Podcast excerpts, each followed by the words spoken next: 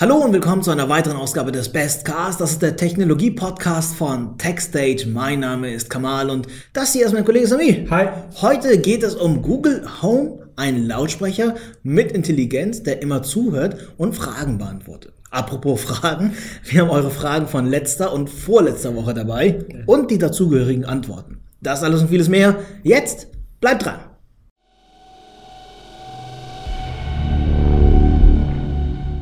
Also, gerade eben angerissen, Google Home kommt nach Deutschland. Was ist Google Home, Sami? Google Home ist ein intelligenter Lautsprecher, mit dem ihr kommunizieren könnt, und dort läuft als Software Google Assistant.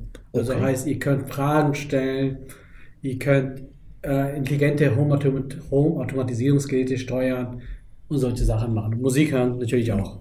Das Gerät ist nicht neu, es wurde letztes Jahr vorgestellt im Zusammenhang mit dem Pixel und Pixel X L und Google Wi-Fi. Google Wi-Fi hat es letzten Monat nach Deutschland geschafft. Jetzt zum achten August zweitausendsiebzehn kommt Google Home fast ein Jahr später nach Deutschland.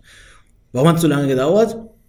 Naja, es muss natürlich lokalisiert werden, also es muss eingedeutscht werden, die Sprache muss äh, dafür gemacht werden, es muss dafür gesorgt werden, dass natürlich auch zusammenhängende, zusammen, äh, funktionierende Schnittstellen aufgebaut werden, und das kostet halt Zeit. Ja. Der wichtigste Markt war damals der englischsprachige, und jetzt bemühen sie sich so langsam, langsam nach Deutschland.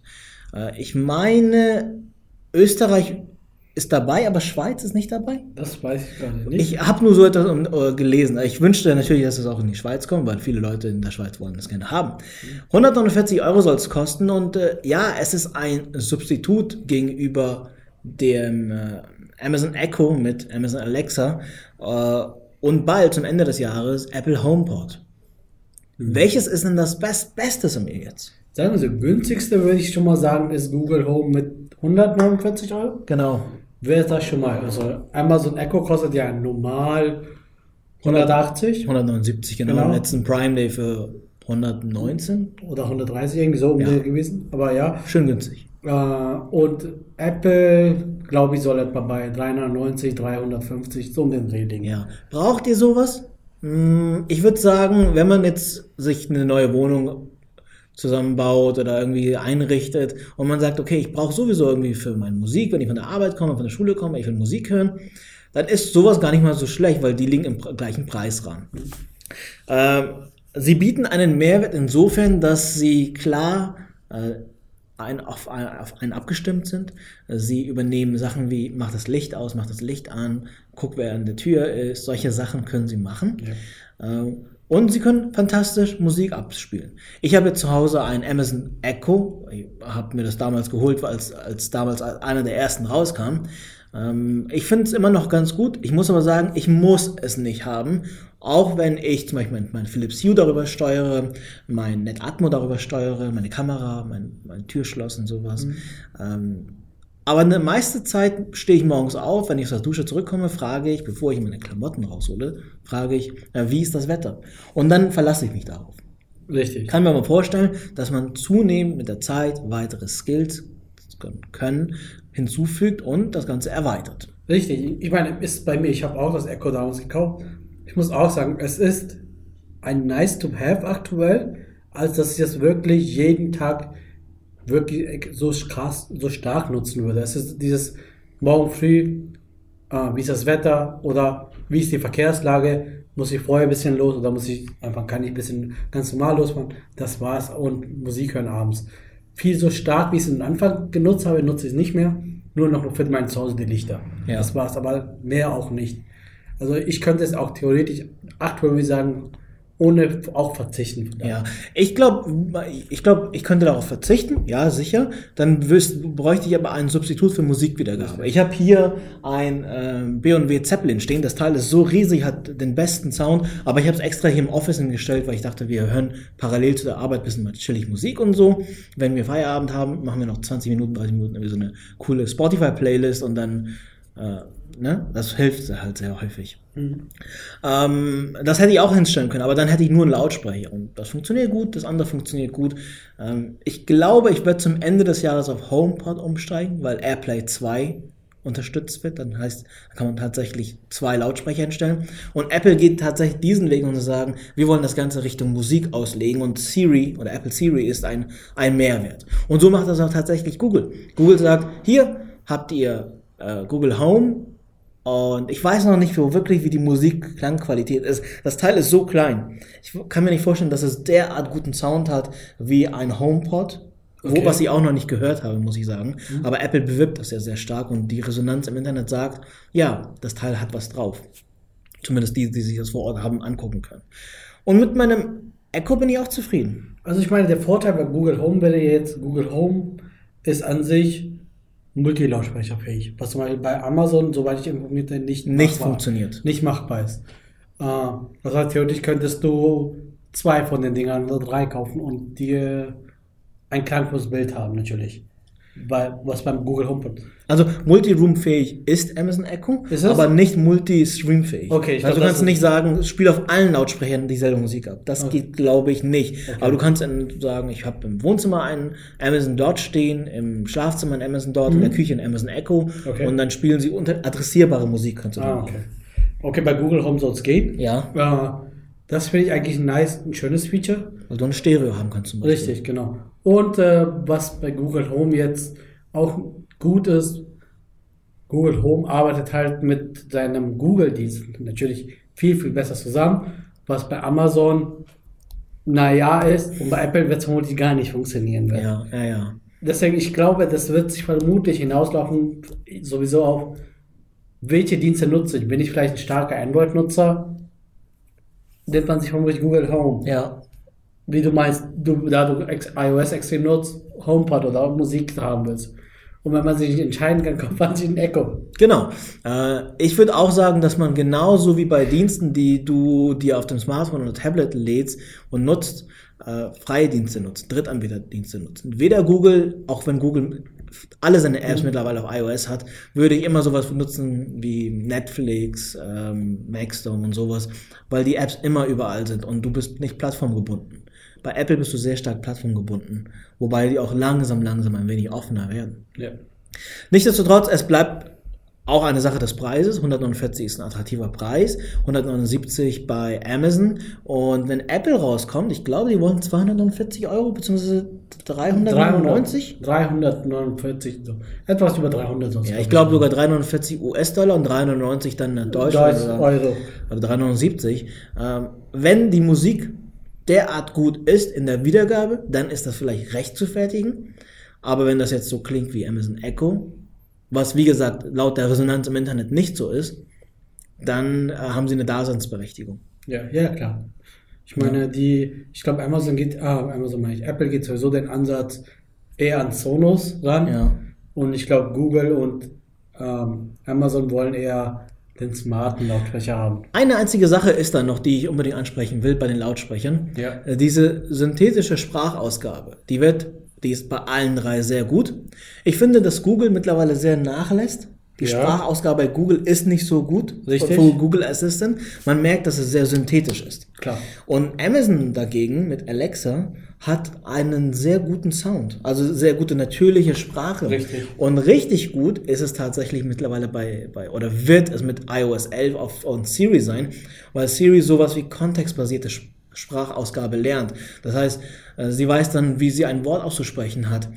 Und ein Wort kann bis zu dreifach ausgesprochen werden oder vom Klang aus ausgesprochen oder wiedergegeben werden. Und je natürlicher das klingt, desto besser finde ich das persönlich. Ja, klar. Vielleicht sehen das einige nicht so, aber ich denke, das ist sehr wichtig, gerade wenn du dich mit einem Computer unterhältst. Wenn du dann sowas sagst wie Alexa, wie spät es ist, dann sagt sie das sehr fließend und entspannt. Das ist natürlich klingt. Genau, und bei Okay Google, da klingt das schon ein bisschen so, es ist jetzt, ne? Das klingt halt ein bisschen komisch. Ja, ja. Vielleicht versteht ihr, was ich meine, aber ich glaube, das ist auch Meckern auf hohem Niveau. Okay, was sagt ihr, was ist eure Meinung zu Google Home, dem Assistenten von Google, in einem Lautsprecher mit Musikwiedergabe und intelligenter Fragen, abgestimmte Suche, euer Kalender wird gefetcht und ihr werdet an Termine erinnert und solche ganzen Sachen. Äh, hinzu kommt die Heimautomatisierung, die man über so ein Gerät mit natürlicher Sprache steuern kann. Ja. Stimmt, würdet ihr euch sowas kaufen? Ich meine... Mal schauen. was ihr da sagt. Okay, wir haben eure Fragen mitgebracht, wenn dazu Google Home nichts mehr gibt. Nö, ich glaub, wir haben ziemlich viele Fragen. Ich versuche versuch jetzt irgendwie mal, lass uns versuchen, dass wir alles genau. abarbeiten, bevor sich wieder was stapelt. Ja. Erstmal kommt von Wesh Wesh und er fragt, lohnt sich das Surface vier Pro?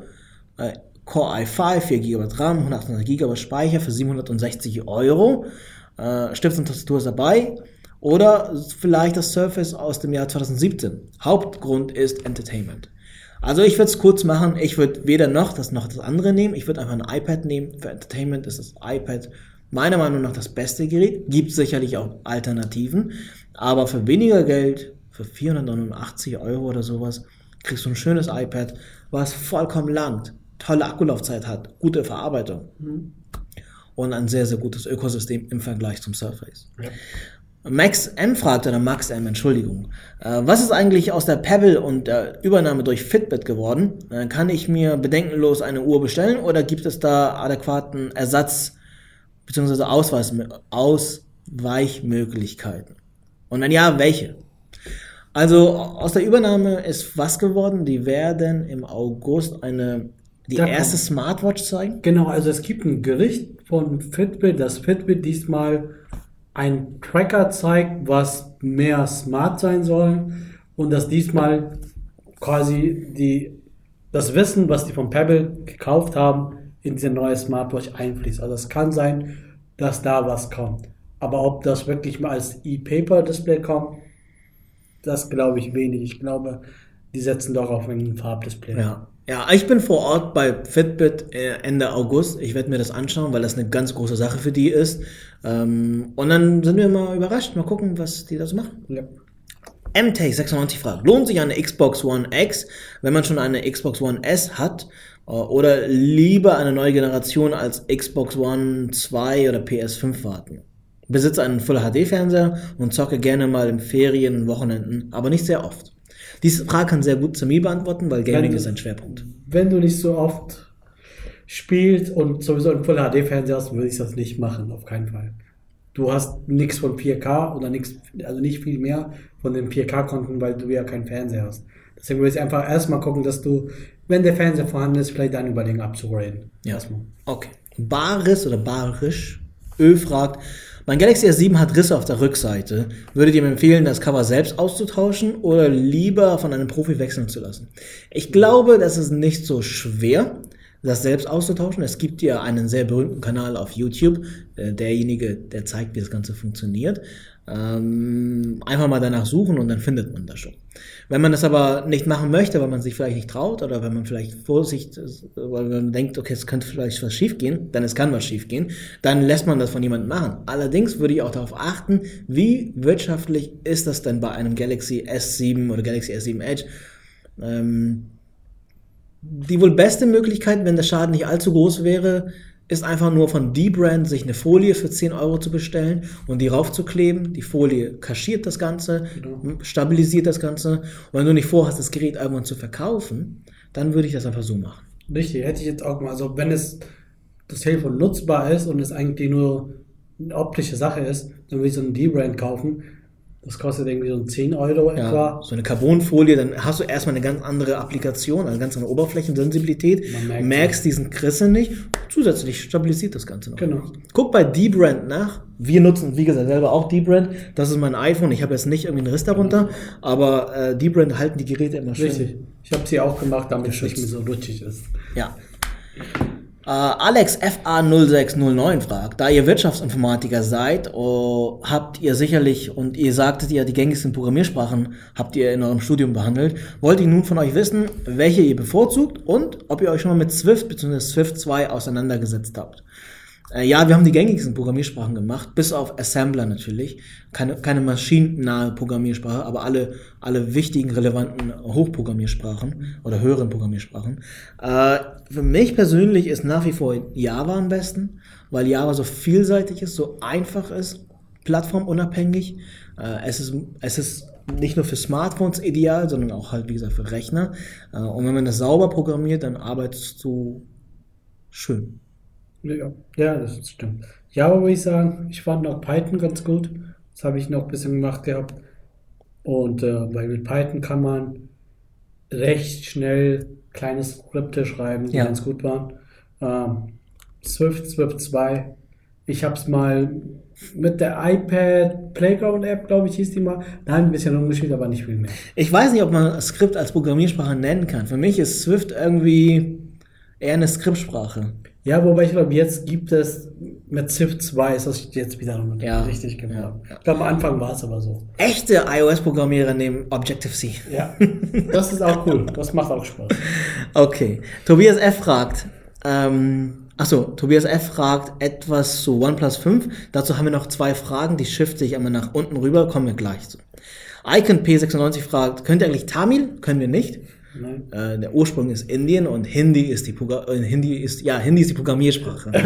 Und auch die Sprache. Die Amtssprache. Nein, Hindi ist die Amtssprache in Indien, die können wir und ich kann noch ein paar weitere Sprachen, aber Tamil kann ich nicht. Oder kannst du Tamil zu mir? Nein. Okay. Außerdem würde ich gerne wissen, was ihr über das Galaxy S sieben Edge noch in diesem Jahr denkt. Ein, ein hervorragendes Smartphone, richtig gut. Wenn man das für wenig Geld bekommt, ich glaube dreihundertzwanzig, dreihundertfünfzig Euro, dann spricht nichts gegen. Muss man aber nur wissen, dass Samsung das Telefon, was Updates angeht, sehr vernachlässigt behandelt. Äh, sie behandeln das Galaxy S acht schon sehr vernachlässigt. Das S sieben Edge ist dann schon nicht zweit, nicht dritt, sondern fünft- oder sechsrangig. Äh, aber...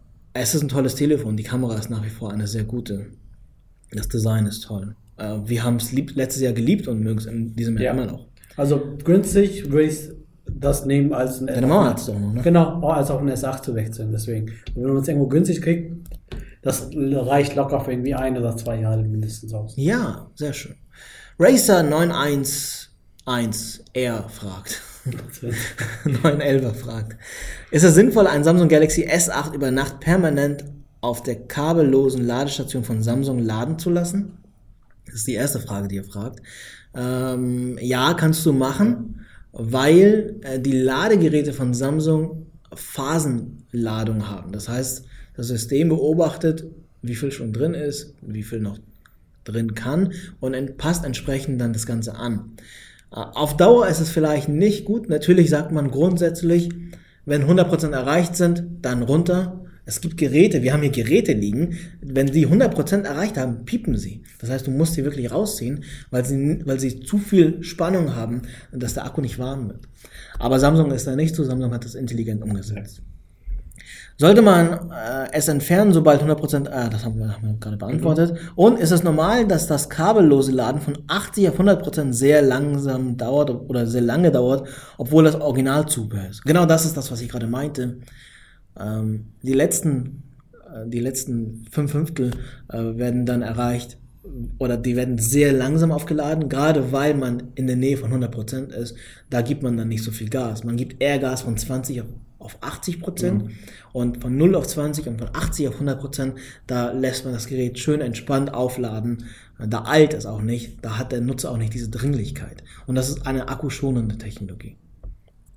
Das sind die Fragen. Genau. Paul Jung fragt, ob es, einer, ob es eurer Meinung nach schlauer ist, jetzt ein iPhone sieben zu nehmen und umzusteigen oder doch lieber auf das iPhone acht zu warten, was wahrscheinlich ja auch Lieferschwierigkeiten haben wird.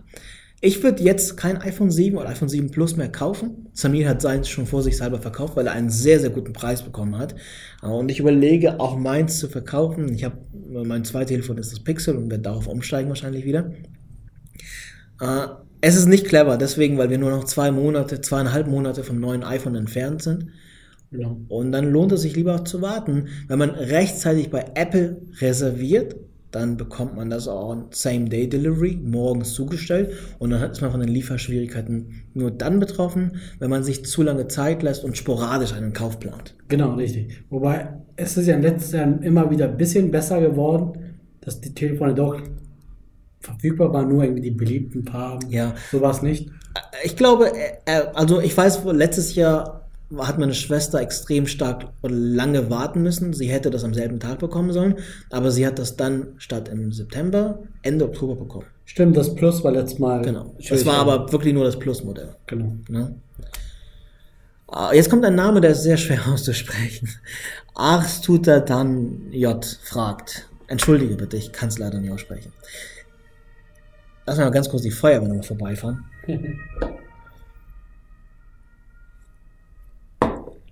Okay, danke für eure Geduld. Ist es inzwischen möglich, äh, Adaptable Storage beim Galaxy S sieben Edge oder Galaxy S sieben zu nutzen? Oder ist das Einbinden einer externen Speicherkarte immer noch über A D B?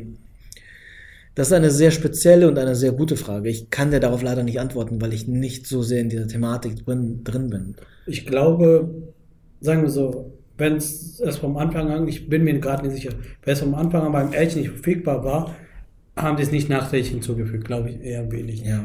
Also das ist so eine Forum, so eine Forensache. Vielleicht findest du hier und da irgendwelche Leute, die das wissen. Ich kann es leider nicht sagen, es tut mir leid. Ja. Seine zweite Frage lautet, kann man inzwischen die Backups von WhatsApp auf iOS und zu Android und andersrum übertragen? Das kann ich dir beantworten. Das geht nicht, weil das Dateiformat ein anderes ist. Also was unbedingt nicht geht, ist Android zu iOS. Mhm. iOS zu Android kann man sich mit irgendwelchen Mühen und so, kriegt man es vielleicht hin, dass ein Teil übertragen wird. Ja. Aber eigentlich geht es nicht. Aber da kriegst du es vielleicht hin, dass vielleicht die Chats übertragen werden oder vielleicht die Bilder. Das, es gab mal ein paar Programme, die das machen könnten, dass man, man das Format irgendwie umgeändert auf das Android-Format. Andersrum geht es auf keinen Fall. Mhm. Android zu iOS, iOS zu Android teilweise vielleicht. Ja. Aber ja. eher Richtung Nein. Ja, meistens sind das aber auch, der, auch, auch die Speicherorte.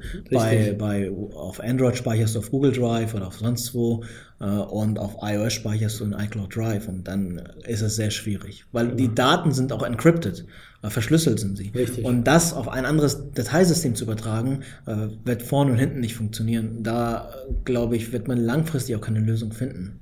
Ja. M R D fragt, äh, hey, habt ihr eine Kaufberatung für Tablets? Auf eurer Seite habe ich leider nichts gefunden. Haben wir noch nicht. Wir werden, glaube ich, zum Ende des Jahres eins machen, wenn es dann Richtung Weihnachtsgeschäft geht. Ja. Tiger Uppercut fragt, hi Kamal, könntest du bitte schreiben, welche Uhr du in deinem Video trägst? Sieht Hammer aus. Äh, das ist jetzt nicht die Uhr, die du meinst. Das ist die Apple Watch Series zwei. Die habe ich mir letztes Jahr zu Weihnachten als Geschenk gekauft. Ähm, aber die, die du meinst, das ist die Tag Heuer Connected Modular fünfundvierzig. Das ist eine Android-Wear-Uhr aus einem Titaniumgehäuse äh, mit einem Titanband. Ich meine, sie kostet viertausenddreihundert Euro. Äh, habe ich mir nicht gekauft, ist auch nicht meine, gehört Tag Heuer, geht auch irgendwann zurück. Das kann ich mir nicht leisten, aber ja, ich stimme dir zu, die sieht unheimlich gut aus und äh, so fühlt sich dann auch entsprechend an. Äh, wenn ich dann ein Android-Telefon nutze, versuche ich dann die Tag Heuer zu nutzen. Und wenn ich mein iPhone dabei habe, dann habe ich meine Series zwei mit Lederarmband. A K sechs, nee, A K, A K sechs sieben sieben fragt. Was? Nee, was? Ah, ja, stimmt. Patrick G. Patrick G. fragt. Was haltet ihr davon, dass Xiaomi nun doch entgegen eurer Erwartungen auch nach Europa mit seinen Produkten kommt und die anbieten will?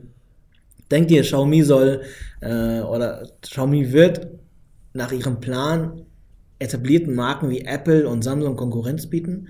Ich finde es ehrlich gesagt sehr großartig, dass sie das gemacht haben, dass sie das so spontan mit Nokia geklärt haben, die Patente, das war ein Patentstreit, oder die Klärung, ob sie wirklich herkommen, weil hier im westlichen Bereich ist es ein wenig schwierig.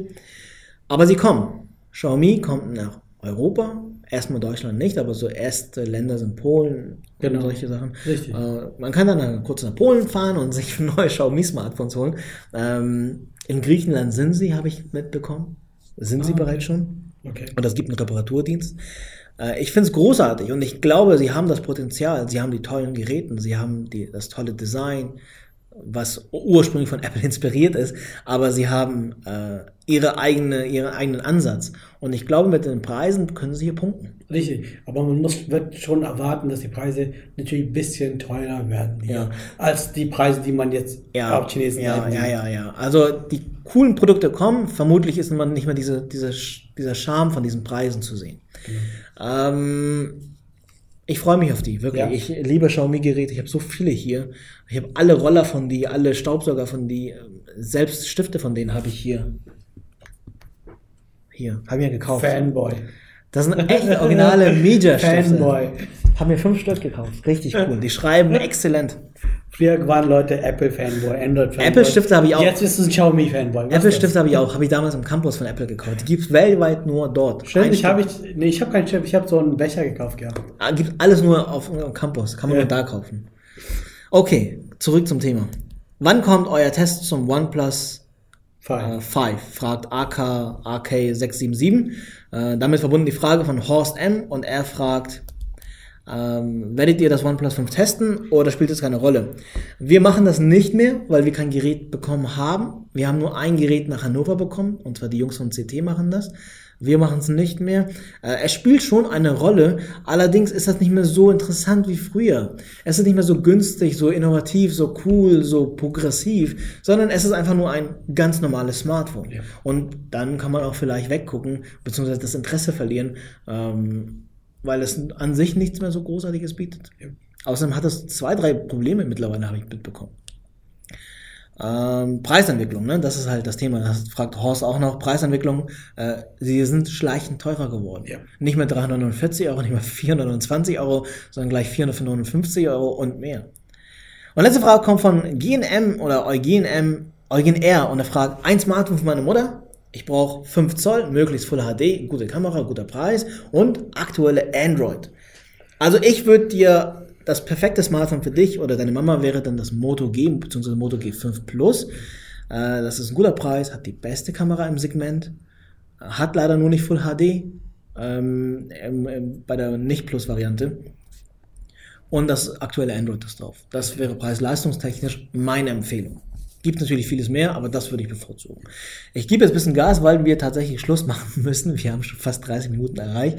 Das waren aber alle Fragen, die wir abgearbeitet ja. haben. Nächste Woche Mittwoch sehen wir uns wieder mit einem neuen Thema, dann mit neuen Fragen, die ihr auf YouTube hier jetzt stellen könnt oder auf TechStage im Kommentarbereich. Zu mir und ich gehen sie gemeinsam durch und beantworten sie dann. Bis nächste Woche und tschüss. Tschüss.